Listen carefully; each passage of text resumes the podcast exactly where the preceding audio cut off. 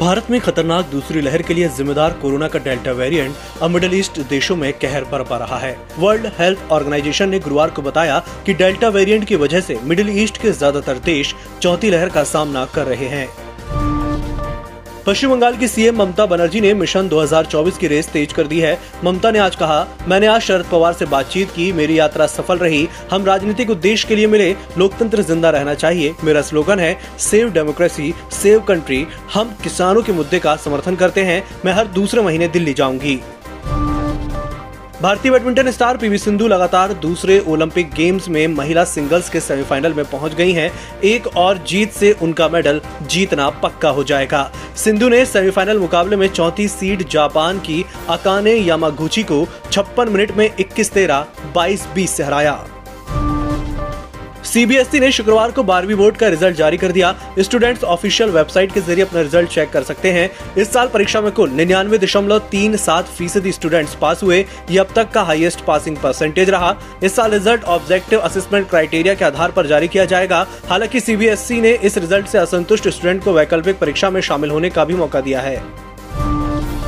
हिमाचल प्रदेश के सिरमौर में भूस्खलन के बाद सड़कें ब्लॉक हो गई हैं। बरवास के पास नेशनल हाईवे 707 पर ट्रैफ़िक रोक दिया गया है। यहाँ बारिश के बाद भूस्खलन की वजह से पहाड़ में दरार पड़ गई और चट्टाने टूटकर गिरने लगी।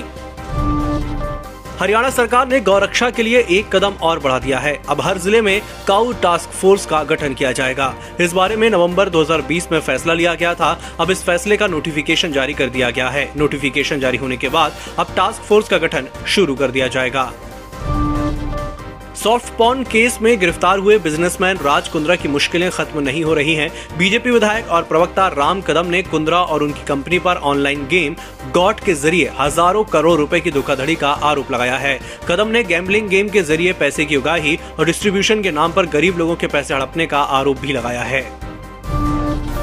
जम्मू कश्मीर के बारामूला में सुरक्षा बलों पर आतंकियों ने ग्रेनेड से हमला किया है। हमले में सीआरपीएफ के तीन जवान और एक नागरिक घायल हुए हैं। इन्हें अस्पताल में भर्ती कराया गया है। घटनास्थल पर सुरक्षा बल तैनात है और इलाके की घेराबंदी करके सर्च ऑपरेशन चलाया जा रहा है।